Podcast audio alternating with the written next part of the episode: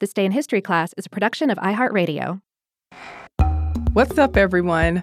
Welcome to This Day in History class, where we bring you a new tidbit from history every day. Today is July 15th, 2019.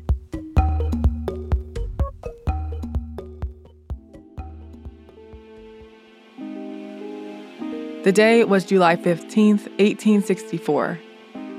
Maggie Lena Walker was born in Richmond, Virginia to Elizabeth Draper Mitchell and Eccles Cuthbert. Walker would become the first woman in the U.S. to charter and become president of a bank. Maggie was born in the beginning of the Reconstruction era, a year after U.S. President Abraham Lincoln issued the Emancipation Proclamation. During this period, laws known as Black Codes were being passed to restrict Black people's liberties and keep them in poverty. Lynchings and segregation were on the rise but there were strides in Black education and political engagement.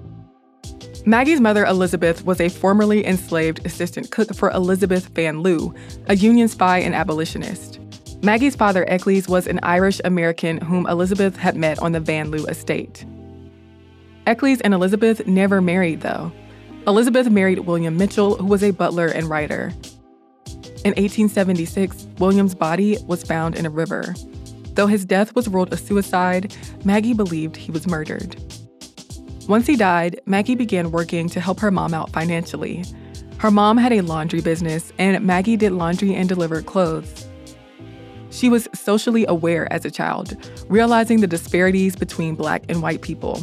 When she was 14 years old, she joined the Independent Order of St. Luke's, a black organization that helped the sick and elderly in Richmond.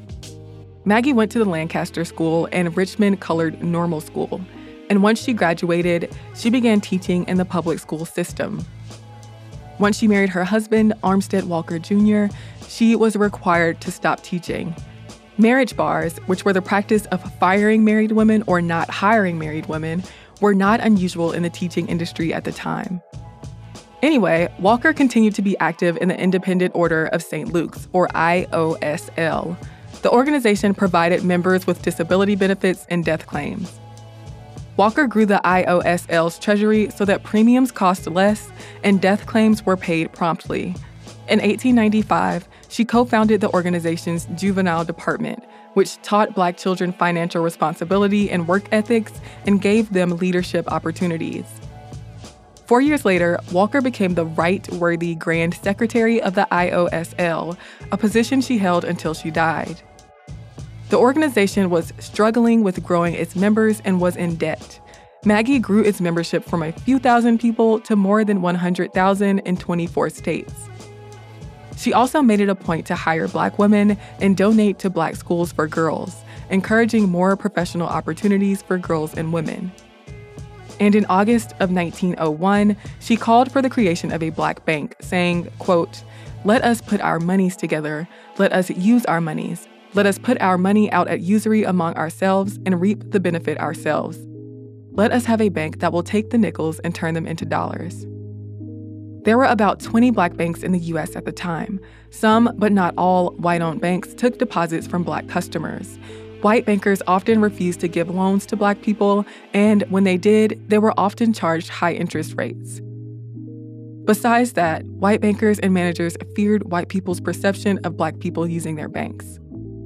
Walker encouraged people to use black owned banks to keep money in the community. In 1902, she began publishing the St. Luke Herald to encourage black people in Richmond to start their own institutions. And in November of 1903, after studying other banks in Richmond, she founded the St. Luke Penny Savings Bank to encourage savings and facilitate loans. By 1906, savings deposits had reached about $170,000. By 1920, the bank had financed more than 600 home loans. And by 1924, the bank had more than 50,000 members. Walker later had to merge the bank with others, but it operated as a black owned institution until 2005. Walker also opened a department store called St. Luke's Emporium, but she had to close it when white businesses opposed it and black people did not shop there as much as she had expected. Besides her banking and community building endeavors, Walker ran for superintendent of public instruction in 1921, though she lost. She also fought for women's suffrage and the 19th Amendment to the U.S. Constitution, which prohibits the government from denying the right to vote on the basis of sex. From 1905 to 1934, Walker lived in a Victorian townhouse in an elite black neighborhood in Jim Crow Richmond. She had diabetes, and in her later years, she used a wheelchair. She died from complications of diabetes in 1934. I'm Eve Jeffcoat, and hopefully you know a little more about history today than you did yesterday. We'd love it if you left us a comment on Twitter, Instagram, or Facebook at TDIHC Podcast. We'll see you here in the same place tomorrow.